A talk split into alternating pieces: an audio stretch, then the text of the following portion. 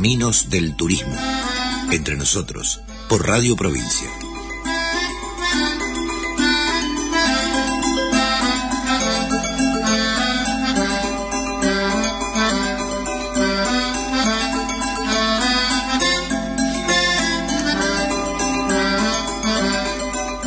Muy bien, y como todos los miércoles están aquí las chicas de Caminos del Turismo. ¿Cómo estás, Marieta? Buen día. Muy ¿vos, Marce? Muy bien, en este día nubladito, pero lindo. Está planchadísimo el, el viento, así que está divino. Y también la tenemos al teléfono a Sabrina Kisman. Sabrina, buen día. ¿Cómo estás? Hola, ¿cómo están? Muy ¿Cómo bien. están? Muy bien, ya mitad de semana, en el bloque que ustedes vienen preparando desde hace varios días ya, así que listas para disfrutar de lo que prepararon. Sabri en el teléfono, María Laura atenta a la radio y yo acá firme como rulo de estatua. Muy bien, me parece muy bien. Muy bien. este, preparando algo interesante para ustedes. Hoy nos prepararon en terreno, un ratito. Estuvimos. Ah, estuvimos, estuvimos con estos cambios en el gabinete este, de la municipalidad de Ushuaia, ahora con un nuevo secretario, ¿no? De turismo, un cargo que estaba vacante hace un mes, creo. pasó. Sabrina. Vamos, Hola, vamos a, vamos a, a- a cambiar No, de micrófono, micrófono. claro, ahí teníamos un inconveniente. Sabrina me mandó la, la información de. David Ferreira y yo le dije, no, igualmente seguro los chicos antes van a hacer una entrevista o el anuncio de que ya teníamos el nuevo secretario de turismo. Después de un mes, ¿no? Que estaba, eh, igual estuvo subrogando, nos decía que estuvo a cargo, mejor dicho, no subrogando, estuvo a cargo también de la secretaría, porque al ser jefe de gabinete estaba también con esta secretaría, bueno, y ahora efectivamente ya el decreto nos dijo que está firmado, así que ya haciéndose cargo de la Secretaría de Turismo también. Claro, claro, está bien que se haga público eso porque en un organigrama, digamos, hay que llenar todos los casilleros. Exactamente. Y faltaba ese. Y bueno, un poco también da a la importancia que, que dan al sector dentro de la municipalidad, así que festejo que, que ya esté resuelto el Muy tema. bien.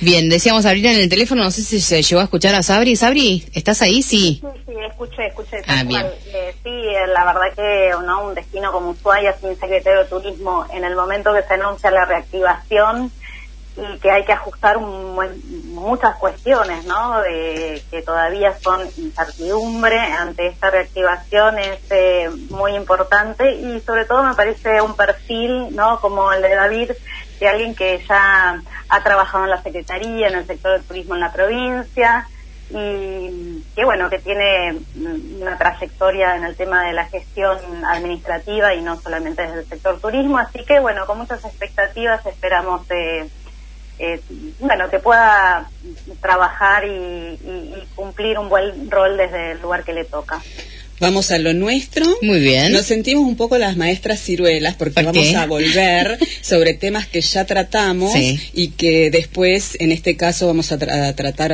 un tema de la Reserva Natural Urbana Bahía. Encerrada, que un oyente hizo un aporte, una observación que no la pudimos tratar hace dos semanas cuando estuvimos hablando del tema y lo vamos a hacer hoy. Y justamente Sabri es parte de la asociación eh, Bahía Encerrada, así que nos va a contar un poco eh, qué pasa con las aguas que encierra esta bahía encerrada. y mucho mucho tiempo no la gente pregun- preguntaba porque pasábamos por ahí y sentíamos un poco el olor de su contaminación. Yo no sé si ustedes recuerdan que hubo hace algunos años eh, bueno una presentación eh, judicial por el tema de la contaminación costera y esa contaminación que se concentraba prácticamente en la bahía encerrada que mm, también en algún momento tuvo conexión con el mar, hubo algunos cambios en esas alcantarillas que, que mueven sus aguas con, con la marea, pero particularmente el gran problema era que mucho del sistema cloacal obsoleto ya en la ciudad y sin eh, funcionar correctamente se volcaban las aguas de muchos barrios que están en las partes más altas hacia la bahía encerrada. Esto fue monitoreado por eh, expertos eh, del CADIC y también por el área eh, de, la gente de, de ambiente, mm, recursos hídricos, eh, para confirmarnos cierto esta contaminación. Bueno, y a partir de ese juicio que se hizo, no sé si recuerdan, hace Sí. unos años, Sí, sí. justamente el, el, el juez instó a que eh, todas las jurisdicciones municipal, eh, provincial, eh, se pusieron de acuerdo y ver de qué manera se iba a trabajar en su saneamiento. Lo primero que se hizo fue, bueno, estudiar todos los vertidos que se estaban haciendo, frenarlos, es decir, dejar de contaminar. fue justamente un juicio por intereses difusos, algo parecido, digamos, o por lo menos a lo que fue el juicio en el, en el riachuelo. Y bueno, en los últimos años los expertos del CADIC que dan muestra de que la, la contaminación ha disminuido, además de haber ampliado esas alcantarillas para que haya mayor renovación del agua. Y bueno, desde AVE justamente lo que se va viendo es que eh, hay aves que regresan, cada vez hay más registros de aves. No sé si se acuerdan cuando hablamos del martial que yo comenté una experiencia que hacíamos con, con turistas, ¿no? De eh, justamente seguir eh, todo el recorrido del arroyo Buena Esperanza y ver eh, cómo eh, las aguas de ser eh, muy cristalinas se van enturbiando a medida que llegamos a la, a la bahía encerrada, que si bien ha mejorado, bueno, todavía tiene un grado de contaminación, pero mm, lo que se ha visto desde que, bueno, se produjo este fallo al presente es una, una mejora de, de esta, mm, bueno, de esta una disminución de la contaminación. Claro, claro, pues se pusieron en funcionamiento todo lo que tiene que ver con las plantas elevadoras y demás. Exactamente, la de Cuanipa al fondo que no funcionaba. Exacto. Y igualmente, eh, así como Sabri nos comenta esto, también Estela Domínguez, que fue la que hizo el audio, nos, nos decía que tanta responsabilidad tienen los estados provinciales y municipales en el saneamiento de estas aguas como nosotros mismos. Viste, Marcia, al final volvemos a la responsabilidad individual. ¿eh? La, responsabilidad individual es muy importante porque si bien todas estas cosas están puestas en marcha, todavía siguen eh, casas clandestinas o que siguen arrojando sus desechos a esos chorrillos que pasan por sus casas. Ese chorrillo se une al arroyo Buena Esperanza y, termina directamente en la bahía. Entonces, por más que pongas cosas que, que limpien, si alguien siempre está ensuciando, bueno, entonces un poco eh, volvemos a esa responsabilidad eh, individual. Y esta mm, bahía encerrada dijimos que se se produce por la construcción de la pasarela que une la ciudad con el aeropuerto viejo. Esta pasarela, vos sabés cómo se llama, ¿no? Eh, Luis Pedro Fique. Luis Pedro Fique. Bueno, vamos a, contar un poco por qué se llama Luis Pedro Fique, pero lo primero en decir es que él se llamaba Pedro, ¿eh? era Luis. Ah, mira. pero bueno, un error quedó Luis Pedro Fique, que era su ah, papá, se ah. llamaba Luis Pedro Fique. Eh, quizás mucha gente sí conoció a la Tata Fique, que es la nieta de, de Luis Fique y que vivió, convivió con muchos de nosotros, los que vivimos en los años, vinimos en los años 80 y 90, es un personaje de la ciudad como muchos antiguos pobladores. Eh, Luis Fique vino con la expedición del Comodoro Augusto Lacerre para la fundación de Ushuaia y él le cupo el honor de firmar el acta de fundación de, de Ushuaia y fue el primer argentino en establecerse en Ushuaia y eh, formar familia y dejar descendencia hasta nuestros días. Hay descendientes de esa familia viviendo en, en Ushuaia. Él trabajó en la prefectura naval argentina, luego abandonó ese puesto y quedó como comerciante. Muchos hacían lo mismo, de los ramos generales, almacenes de ramos generales, en la casa que conocemos hoy como Primera Argentina, que está en San Martín y, Belgrano, Que ahora vi que se fue el negocio que estaba está, está vacío. Sí, está vacío. Vamos a ver. Recordemos que es una casa que, como es patrimonio arquitectónico, por lo menos su fachada no, puede ser modificada. Exactamente. Afortunadamente, ¿no? Ahora, todavía nos quedan claro, algunas. ¿Por qué construyeron esa pasarela? Vos sabés que en la geografía de Ushuaia daba del lado de la misión eh, como una lengua de tierra que avanzaba hacia Ushuaia. Y desde Ushuaia una pequeña lengua de tierra que avanzaba hacia el ah, barrio La Misión. Se completó. Y eso se completó porque estaban por construir eh, la pista del, aeropuerto, viejo, en el año 1944. Hay una anécdota muy interesante de Victoria Padín que cuenta que había pocos autos en esa época y entonces muchos se tenían que ir caminando con sus valijas desde la ciudad haciendo todo el Toda la recorrido vuelta. de la vuelta Ajá. y eh, hasta llegar al aeropuerto. Entonces, para evitar toda Claro. esa caminata, es que construyeron la pasarela, que toma el nombre de Luis Fique en el Ujú. año 1963. Así que bueno, ya tenemos ahí también Muy una bien. notita de color para destender esta mañana, que estuvo bastante agitada. Yo en un momento, Estuvimos. sí, quería llamar y digo, voy a cambiar el tema de nuestro micro de hoy de turismo para hablar de, del género y toda esta evolución de la sociedad. Pero no, eso no lo vamos a hacer porque también nuestros temas son muy importantes y vamos a pasar ahora a otro tema de maestra Ciruela A que nos fue quedando de los eh, programas anteriores y que es las recomendaciones de las salidas que vamos a hacer este verano al campo porque siempre seguimos con esta idea de que va a haber mucha gente paseando eh, por Tierra del Fuego en este verano. Eh, vayan ustedes recordando unas de las reglas que hay que tener en cuenta para salir eh, al campo, pero una de las que me olvidé yo es los cigarrillos. Si vamos a fumar en un sendero, bueno, en el Parque Nacional ya está No prohibido fumar en los senderos. Sí. En otros lugares, tengamos en cuenta que detrás nuestro vienen otras personas y si yo estoy fumando y tirando el humo para atrás, no es muy agradable. Si fumamos, tenemos que hacer, eh, tener cuidado cómo apagamos la colilla, llevar nuestro frasquito y Nada de guardar- tirarlo en ningún lado. Absolutamente nada. Apagarlo en el mismo frasquito donde lo tirás y guardarlo allí. Los fuegos, recordemos entonces Sí. que solamente en los lugares habilitados con los fogones y los grafitis. ¿Te acuerdas que comentamos Sí, en el de- parque. En el parque, en Bahía La Pataya. Sí. En muchos lados hay grafitis. Si bien los grafitis es todo un arte callejero en las calles Sí, de pero no en los ciudad, árboles ni en las pero no, pasarelas ni en... eh, pero no en los árboles. Y otra reflexión que nos había quedado un poco pendiente es el grado de dificultad de esos senderos a los que vamos a ir. Sumamente Y- importante Y eso. Sabri es una experta en eso, ¿sabías? No sabía. Ah. A ver, Sabri. Ah, bueno, muchas gracias. Eh, justamente queríamos rescatar este tema o resaltar el, el tema de la dificultad de los senderos, especialmente para toda la gente que va a explorar este, este verano, que no tiene mucha experiencia, gente que hace mucho frío en Tierra del Fuego y que, bueno, va descubriendo las maravillas que tenemos. Vamos a contarles que eh, existen muchas clasificaciones en cuanto a, a la dificultad de los senderos, ¿no? Hay eh, clasificaciones en niveles, eh, según los grados de inclinación, o sea, si es plano, si sube, eh, si baja, ¿no? Eh, si necesitamos más puntos de apoyo que aparte de nuestros dos pies, ¿no? Es decir, las manos cuando escalamos, por ejemplo. Hay quienes clasifican con números, con calo- colores, facilidad, dificultad.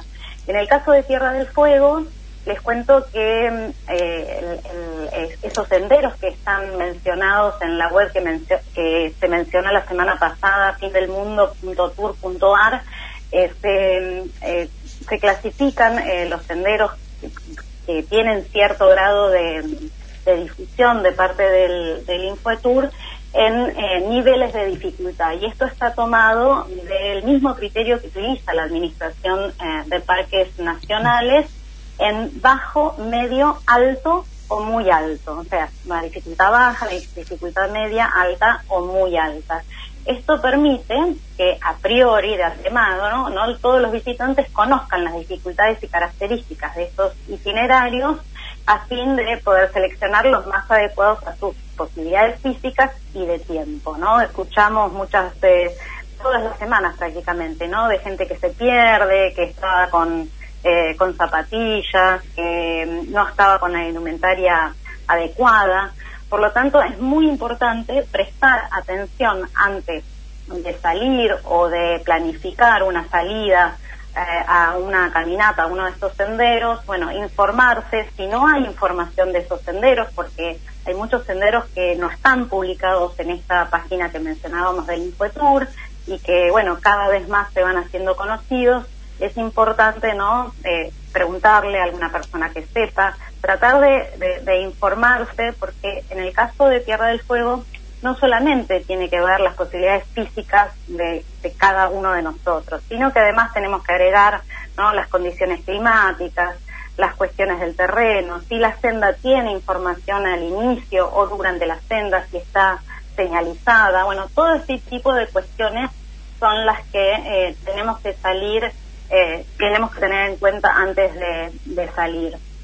En algunos casos también, por ejemplo, en el caso de parques nacionales, algunas sendas se las reconoce como accesibles. Esto es algo que cada vez se va desarrollando en, mayor medida, especialmente para personas que tienen alguna dificultad motriz. Y, en fin, en la, mayoría de, las circunstancias, toda esta clasificación va a indicar, además, si necesitamos un equipo adicional, o sea, si vamos a estar todo el día en un clima como Tierra del Fuego, bueno, debemos tener en cuenta que debemos llevar una mochila, si tuviéramos que hacer, eh, bueno, eh, si no tenemos señal de celular, si tenemos la posibilidad de tener una radio, bueno, o avisar a dónde vamos a ir, como bien dijo Lucía en un audio la, la semana pasada. Todo esto también está relacionado con el nivel de riesgo, ¿no? Que tiene la actividad que vamos a hacer y esto es, como dije antes, en función un poco de, de la experiencia de cada uno. Y los bastones, yo estaba pensando mientras También, ¿no? Sabri. Por eso, bueno, es necesario... Eh, de acuerdo a la condición de cada uno, ¿no? Yo creo que los bastones ya es... Es necesario hacer hincapié eh, que existen, ¿no? Eh, estos otros senderos que no, no hay información, si bien hay muchas aplicaciones hoy, ¿no? Como eh, donde podemos encontrar los tracks de gente que sube. es muy eh, importante ¿no? Que, la gente tome los recaudos necesarios para evitar ¿no? Eh, una experiencia, una mala experiencia desagradable. Eh, lastimarse, por ejemplo, para eso sirven mucho los bastones, como mm. bien recuerda Marieta, los que caminamos hace mucho y ya tenemos cierta edad, este, los bastones son un, elemento obligatorio en nuestra salida.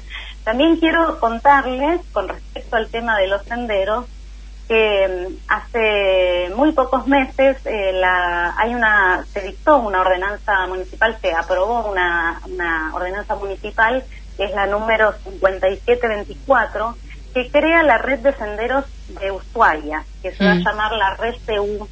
Y en este caso, esta red los clasifica en dos tipos según su uso, es decir, para los caminantes, para quienes van a ir en bicicleta, para quienes van a ir, por ejemplo, eh, incluso un, tramo a caballo, en el uso invernal para poder eh, esquiar. Bueno, esto, esto no tiene mucho avance, pero la ordenanza fue aprobada en diciembre del año pasado, así que estimamos que, bueno, para el año que viene va a haber algún grado de desarrollo.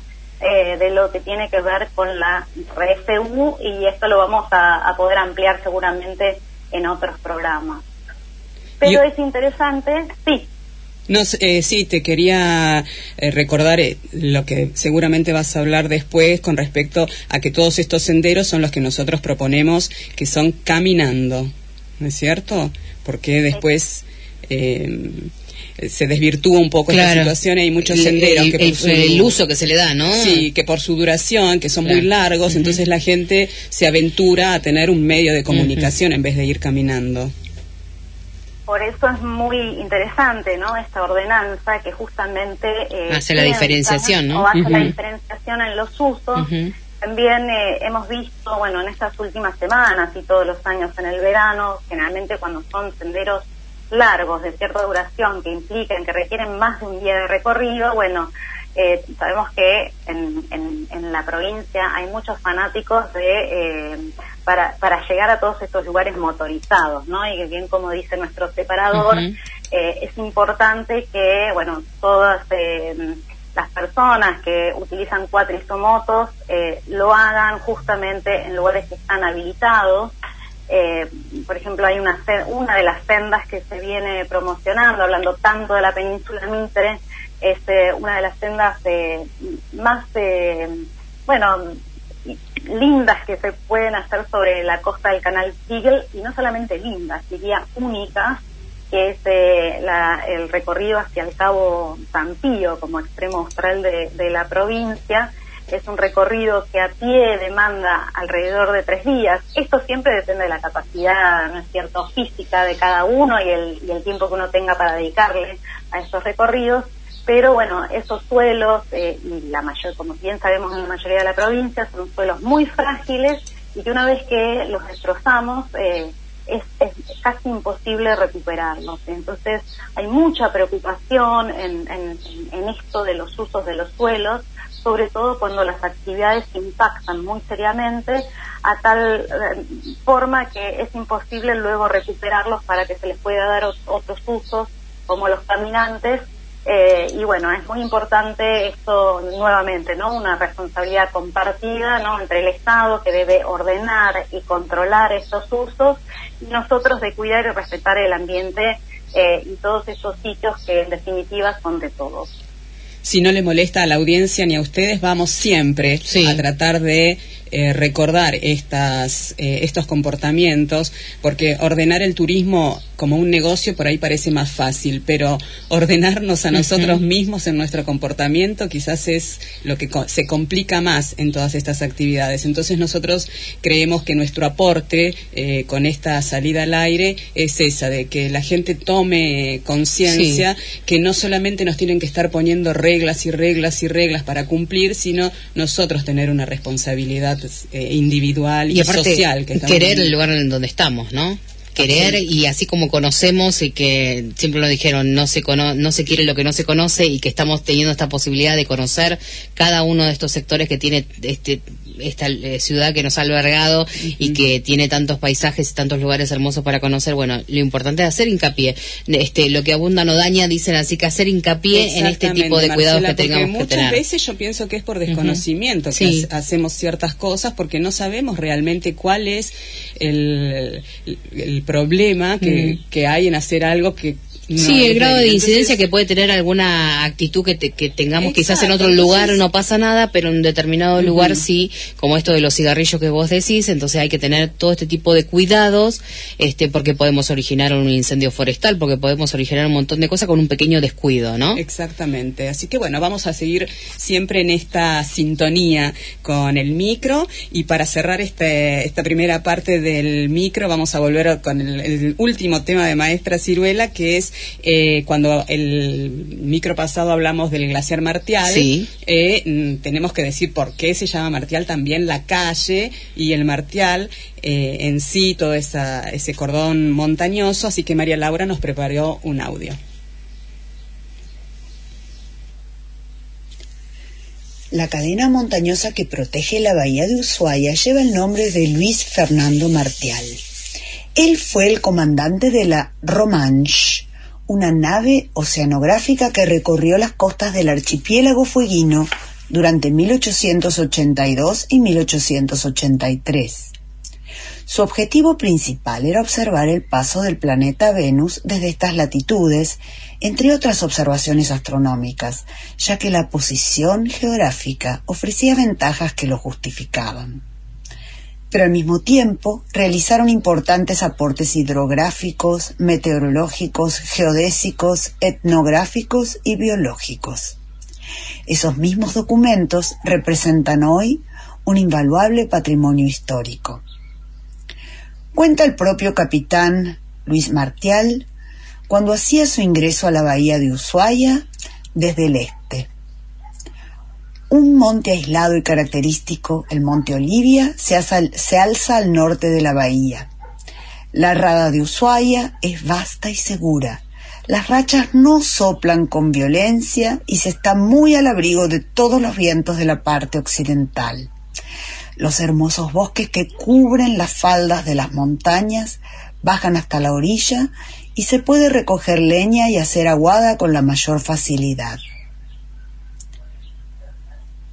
A esta expedición francesa debemos algunos de los nombres en el archipiélago de Tierra del Fuego, además de los montes y el glaciar Martial, como también el glaciar Romanche en Chile, o el archipiélago y faro Les Éclaireurs, aquí, frente a la bahía de Ushuaia en el canal Beagle.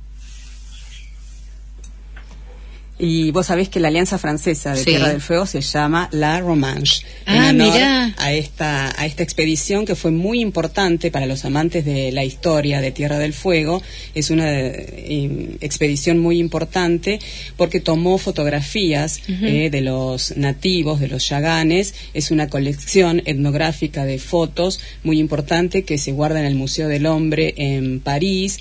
Eh, se sacaron un poco más de 300 fotos y esta colección son 268 fotos y la mayoría de las fotos que nosotros vemos en los museos cuando vamos a visitar acá Sí. en Ushuaia, si vos te fijás, eh, la autoría de, la- de las fotos, la mayor de, de las fotos son de, de esta expedición de la misión científica al Cabo de Hornos. Mirá vos. ¿m? Se llamaba la misión. Y fue un aporte para todos los antropólogos, historiadores, etno- todas las personas que estudiaron luego la vida eh, de los eh, yaganes, eh, se basaron mucho en esta expedición y, por supuesto, en estas fotos Claro, que, este material. que eran muy valiosas.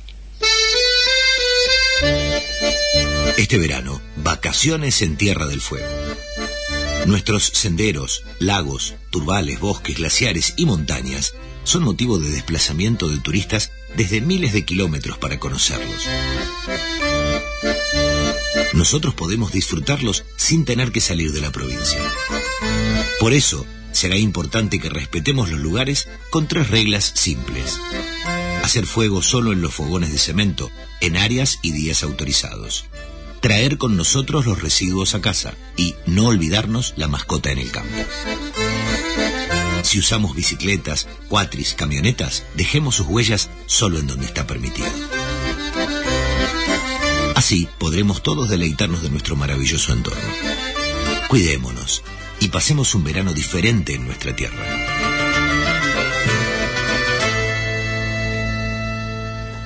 Ya está maestra Ciruela está entrada en A años. ver. Y porque les dije que les iba a preguntar las reglas Sí. para caminar y bueno, Y- me olvidé y ahora ya se las dije con el separador.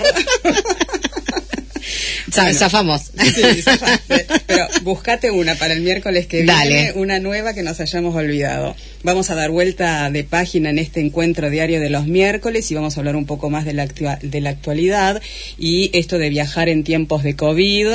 ¿Qué me contás, Marce? Se abre todo el 4 de diciembre. El 4 de diciembre. Mm, veremos cómo pasa todo esto. Pero bueno, para eh, empezar un poquito con nuestra idea de viajar en tiempos de COVID por Argentina, vamos a escuchar a Paula Rosamilia, que es eh, una guía que trabajó mucho tiempo en Ushuaia, amiga nuestra, que se fue a vivir a Córdoba y nos cuenta qué va a pasar en Córdoba eh, viajando en tiempos de COVID. De Caminos del Turismo y en especial a sus conductoras, mis queridas colegas y amigas Sabrina, Marieta y María Laura. Soy Paula Rosamilia, profesional en turismo y directora de Warmi, una agencia de viajes especializada en turismo activo de Córdoba. En este momento me encuentro en las hermosas sierras, reportando sobre las últimas noticias del turismo en esta provincia. Les cuento que luego de casi nueve meses muy difíciles. Hoy estamos entusiasmados con la puesta en marcha de nuestra actividad, ya confirmada por el gobernador para el día 4 de diciembre, el turismo interno, Córdoba para cordobeses y a partir del primero de enero para visitantes del resto del país. Frente a los desafíos que ha instalado la pandemia, nos hemos preparado trabajando en los protocolos y en la reorganización de la actividad y estamos listos para recibirlos pero creemos que el éxito de esta apertura y de la sostenibilidad en el tiempo eh, de pandemia de la actividad turística depende de todos, por lo que sugerimos consultar e informarse antes de viajar en las páginas oficiales de protocolos del COE Córdoba o de la Agencia Córdoba Turismo. Hasta el momento los requisitos para ingresar en Córdoba son contar con un, comprobante de reserva de alojamiento o servicios, la aplicación Cuidar y en el caso de ingresar con vehículo propio el certificado de circulación. Se recomienda también chequear las rutas habilitadas. No se exige cuarentena ni hisopados. Por último, y por supuesto, los invitamos a, a venir y disfrutar de Córdoba y a planear juntos una linda experiencia de naturaleza, aventura, muy buen clima, cultura y gastronomía de esta región tan linda de Argentina. para lo que les dejo nuestras redes, Guarmi Turismo, y nuestra página web, guarmi.tour.ar. Muchas gracias por esta oportunidad de estar eh, o sentirnos más cerca. Gracias Caminos del Turismo. Les envío un abrazo inmenso y seguimos en contacto. Bien, aquí claramente se va demostrando como todas las provincias están planeando ¿no? su apertura, si bien en, distintas fechas, ¿no? ellos van a abrir recién, primero de enero, la costa de Argentina a partir, la costa, mm, sí, de, Argentina se va a abrir a partir de los primeros días de diciembre, ¿no es cierto? Y bueno, es un hecho que vamos a, tener seguramente eh, temporada, ¿no, Marieta? Sí, eh, por suerte para los eh, turistas que quieren eh, viajar va a haber eh, disponibilidad. Recordamos que acá en la provincia hasta noviembre, es decir, hasta el 4 de, diciembre todavía se exigen, eh, ¿no es cierto?, el PCR. Lo único que cambió que son cinco días de anticipación. ¿Sabes por qué? Por el tema de los feriados largos. Claro. esta, esta vez permitieron cinco días de, anticipación y mm, a partir del 4 de diciembre, bueno, también... no se va a exigir, ¿no? No, es la PP Cuidar, un seguro médico o la obra social social que te cubra aquí eh, si eh, lamentablemente estás enfermo y la reserva hotelera en el establecimiento habilitado. Si vas a una casa de familia también tenés que dar el DNI, el domicilio y la persona que te va a alojar aquí en Tierra del Fuego. Vos sabés que tengo como dos justamente conocidos que vivieron estas experiencias de querer viajar en tiempos de pandemia, una amiga alquiló una casa en Pinamar y cuando va a firmar el contrato le dicen que en caso de eh, eh, tener enfermedad COVID se tiene que ir eh, inmediatamente de la casa.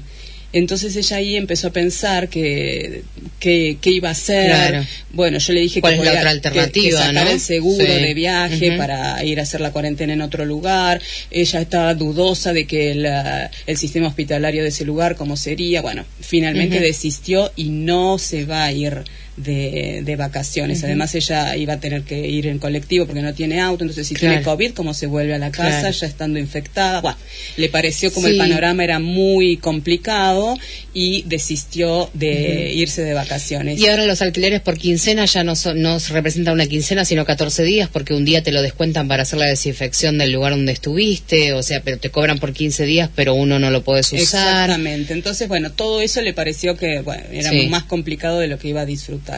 Y por otro lado tengo una familia que ya reservó avión, hotel, excursiones, todo para venir a Ushuaia a fin de año. Muy bien. Todo se ve fantástico, pero vos viste Aerolíneas volvió a cancelar vuelos en diciembre. Sí. Entonces... Y aparte que no sabemos por qué ni no sabemos cuándo vas a viajar. Claro. Tengo un conocido que tenía vuelo para este los primeros días de diciembre y le dijeron, bueno, el vuelo no existe más, pero Sí, sí, sí, no No, no que no existe, este, que no está más reprogramado, no está más programado, pero no le informa ni cuándo se reprogramó, ni cuándo va a poder viajar, ni, y bueno, y este, el WhatsApp de Aerolíneas Argentinas no contesta. La verdad que el WhatsApp de Aerolíneas Argentinas deja mucho que desear, es eh, el, el gerente operativo, comercial, es una muy mala política, sobre todo cuando ahora está todo el mundo tratando de reacomodar sus tickets que tenía o sacando eh, tickets nuevos. Así que, bueno, esperamos que si alguien que tiene cierto grado de llegada a las autoridades de aerolíneas, eh, bueno, ya sabemos que, se, viene reclamando, pero este es como una pieza fundamental, ¿no? Que tiene que, que funcionar. Por otro lado, bueno, me cabe preguntarme, ¿no? Que si, bueno, toda esta apertura vamos a saber, eh, no, recién en abril, eh, si fue un acierto o no, viendo justamente cómo replicó el verano en, Europa, pero bueno, tenemos otro horizonte que, ¿no? El anuncio de que en enero eh, ya estaría la vacuna y, bueno, seguramente esto va a ayudar a que la gente pueda empezar a tener un poco más de confianza para viajar. Para viajar. Sí, como decía mi abuela, del dicho al hecho hay, mucho trecho. Así que vamos a ver qué, ¿Cómo, sucede. ¿Qué pasa? Vos sabés que me, me, llamó mucho la atención algo que Sabrina también me compartió de una feria internacional de destinos inteligentes por internet. Tendrías que entrar, Marce, porque vas a ver cómo una feria turística que vos ibas a la rural y ibas al al otro, participabas de una charla y qué sé yo, todo a través de tu computadora, ¿no es cierto, Sabri? Sí, espectacular. Eh, la feria PIDI del 20 al 29 es una feria totalmente virtual desarrollada por dos empresas españolas, pero eh, aplicada a Argentina, ¿no? Están eh, los stands de todos distintos destinos turísticos participaron, el, el, municipio de Tolwyn, el municipio de Río Grande, también hubo charlas de parte de la Universidad de Tierra del Fuego, bueno, los ejes están dados, por supuesto, en la innovación tecnológica, en la necesidad de tener, eh, bueno, por supuesto, Internet en cada lugar, algunos perfiles o tendencias nuevas, ¿no? Como que la gente va a viajar y trabajar eh, a la vez, ¿no? Ya esto del home eh, office, se va a transformar en un holiday office. y bueno, esto se, se ve muy claramente en todas las charlas.